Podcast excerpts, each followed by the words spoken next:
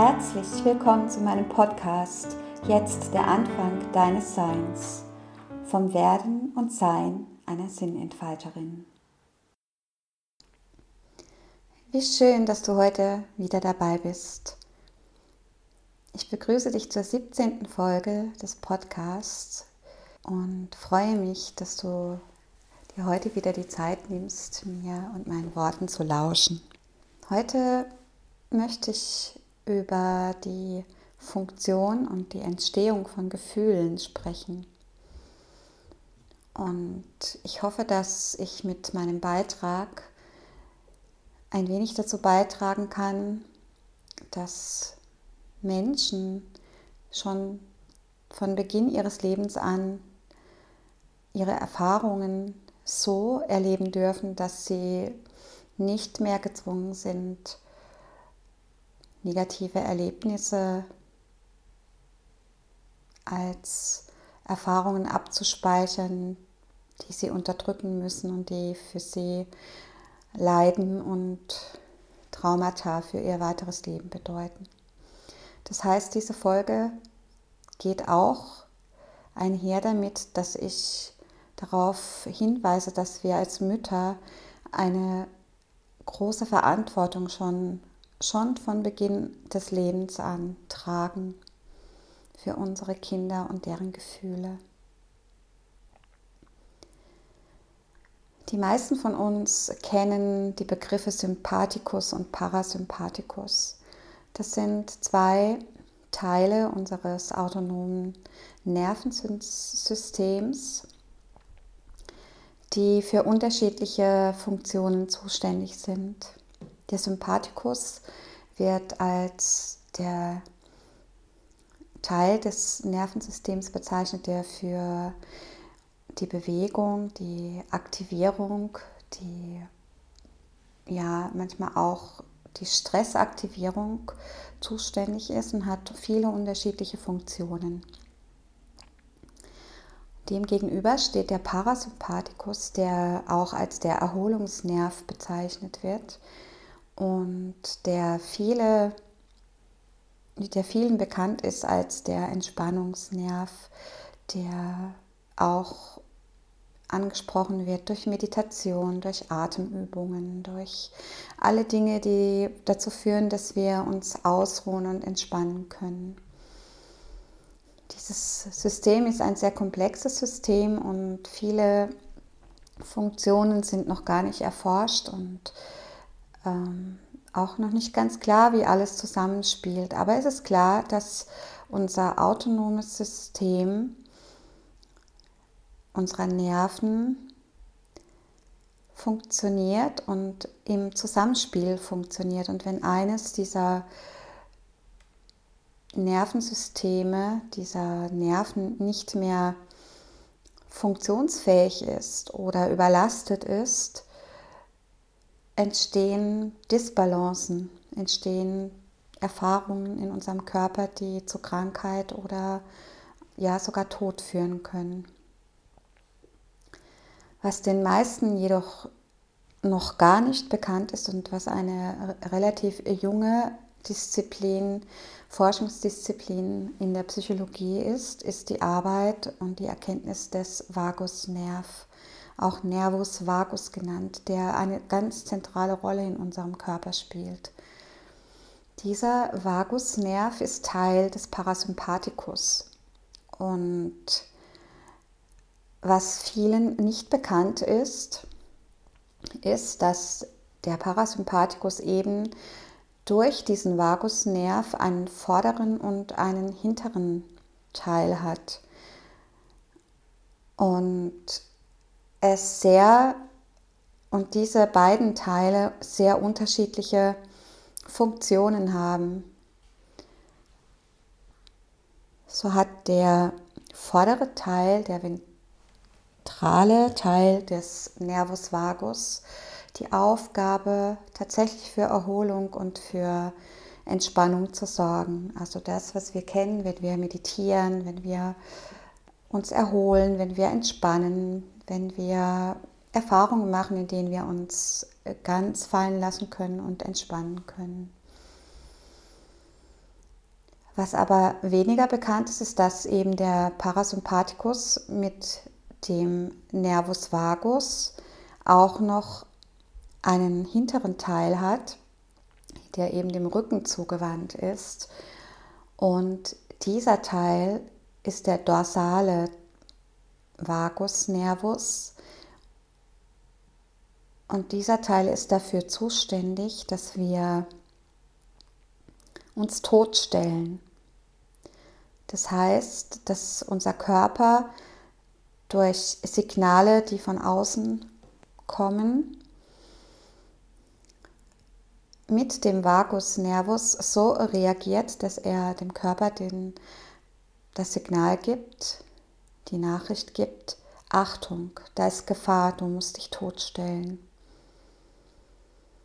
Und so kann es passieren, dass wir, wenn wir uns gar nicht bewusst sind, dass unser Vagusnerv gerade im dorsalen Modus läuft, also im dem Bereich reagiert und läuft, der dafür zuständig ist, dass wir erstarren, dass wir nicht mehr funktionsfähig sind, dass sich das automatisiert. Das passiert in traumatischen Lebenssituationen, das passiert in Situationen, in denen wir uns einfach ähm, schützen müssen. Und wenn Stress überhand nimmt und unser Parasympathikus aktiviert wird, aber eben auf der dorsalen Ebene, dann ist es eben nicht mehr so, dass wir uns einfach nur entspannen und dass wir nur noch für Erholung sorgen möchten, sondern dass unser Körper dafür sorgt, dass wir in einer Starre verharren. Unsere Gefühle entstehen schon ganz, ganz früh.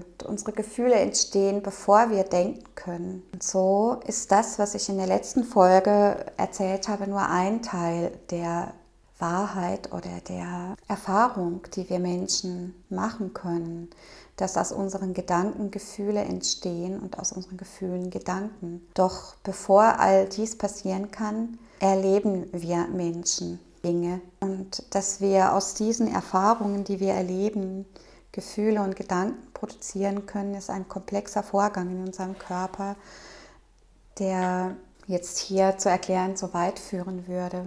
Aber ich versuche es an einem kleinen Beispiel klar zu machen. Wenn du ein Baby bist und ganz frisch auf diese Erde kommst, dann hast du noch keine bewussten Gedanken. Dein frontaler Stirnlappen ist noch nicht aktiv. Was jedoch aktiv ist, ist dein autonomes Nervensystem mit seinen Afferenten, also den an das Gehirn abgebende Signale und seinen Efferenten vom Gehirn ausgehende Signale, Nervenbahnen, die in deinem Körper das Gleichgewicht zwischen Erholung und Anspannung, Erlebnis und Ruhe ausgleichen. Wenn du nun also als Baby auf die Welt kommst und deine Bedürfnisse äußerst, dass du Hunger hast, dass du müde bist, dass du dich alleine fühlst, und dies durch Schreien äußerst und du Eltern hast, die darauf adäquat reagieren können und die spüren und aufnehmen können, was deine Signale bedeuten, dann machst du die Erfahrung, dass du sicher bist. Wenn du jedoch Eltern hast, die aus welchen Gründen auch immer dich erst einmal ein paar Minuten liegen lassen und schreien lassen, die mit dir harsch umgehen, weil sie selbst ungeduldig sind oder weil sie mit dem Schrei nicht umgehen können, die nicht sicher sind im Umgang mit dir, dann machst du die Erfahrung, oh Gott, ich muss bald sterben. Diese Erfahrung löst Todesangst aus und du wirst als Baby diese Erfahrung in deinem Körper abspeichern. Und jedes Mal, wenn du eine Erfahrung machst, die in dir diese Angst auslöst, wird dein dorsaler Vagusnerv aktiviert und es passiert so etwas wie Erstarrung in dir. Das sind unbewusste Vorgänge und ähm, auch nonverbale Vorgänge, die wir uns ja zu Beginn unseres Lebens eben noch gar nicht selbst erklären können und auch nicht erinnern können und die sich aber in unserem Körper abspeichern. So sind unsere ersten Erfahrungen mit unseren Bezugspersonen die allerwichtigsten Erfahrungen weil diese Erfahrungen sich sofort auf zellulärer Ebene in Gefühle umwandeln. Und da sie in einer Art und Weise sich umgewandelt haben, in der wir noch nicht darüber sprechen können, sind es Erfahrungen, die tief, tief in uns verankert sind und denen wir manchmal erst in sehr späten Lebensjahren auf die Spur kommen. Das erklärt eben auch, warum wir vielleicht auf Situationen, die manche Menschen als nicht dramatisch bezeichnen, trotzdem persönlich dramatisch reagieren und auch traumatisch darauf reagieren. Und wenn du dir unsere Gesellschaft anschaust, dann weißt du oder kannst du dir wahrscheinlich vorstellen, dass jeder von uns solche Erfahrungen in sich trägt. Und wenn du dir aus der pränatalen Forschung auch Erkenntnisse ins Gedächtnis rufst, dass eben auch Erfahrungen, die du schon im Mutterleib machst, sich in deinen Zellen niederlegen können, dann weißt du, wie wichtig es ist, dass du, wenn ein Kind auf die Welt kommt, du als Mutter oder auch als Vater als Bezugsperson für dieses Kind uneingeschränkt und immer sofort da bist. Alle Erzählungen darüber, dass Kinder in diesem Alter verwöhnt werden können und dass es nicht gut ist, sie zu tragen, sie zu stillen, mit ihnen in einem Zimmer zu schlafen, mit ihnen so viel Zeit wie möglich zu verbringen, immer auf ihre Bedürfnisse zu reagieren, feinfühlig abzuspüren, was dieses Kind jetzt gerade von dir braucht.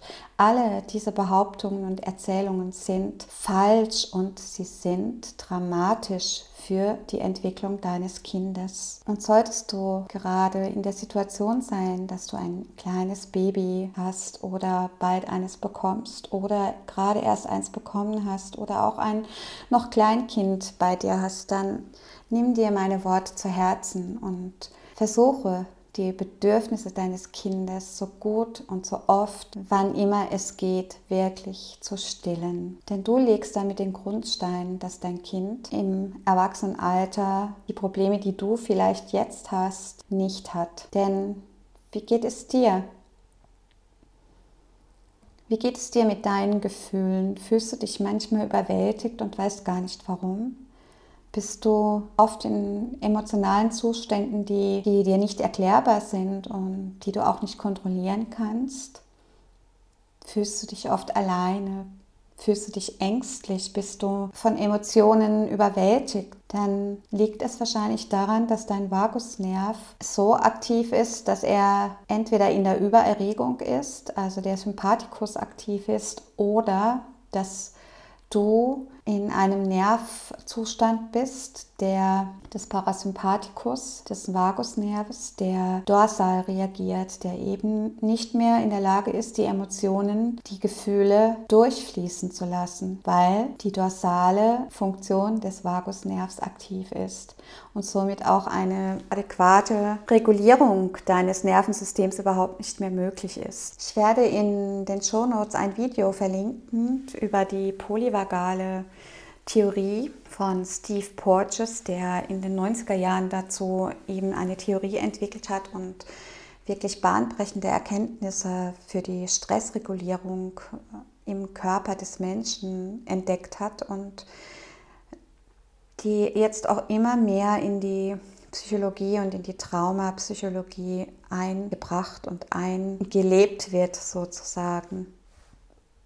Und es ist ein Segen, wenn so viele Menschen wie möglich von dieser Theorie erfahren und immer mehr lernen, ihren Vagusnerv so zu trainieren, dass er wieder in der Lage ist, das parasympathische Nervensystem in seiner Funktion tatsächlich zu unterstützen, damit mehr Frieden und mehr Selbstregulation für dich möglich wird. Wenn du Unterstützung suchst, wenn du merkst, du brauchst jemanden an deiner Seite, mit dem du deine Gefühle anschauen, regulieren und transformieren kannst, dann freue ich mich, wenn du auf meine Seite www.sinnentfalterin.de vorbeischaust und dir anschaust, was ich für dich tun kann. Meinen unterschiedlichen Ausbildungen und Qualifikationen im energetischen, psychologischen und Coaching-Bereich kann ich individuell und intuitiv mit dir, für dich an deiner Veränderung mitwirken.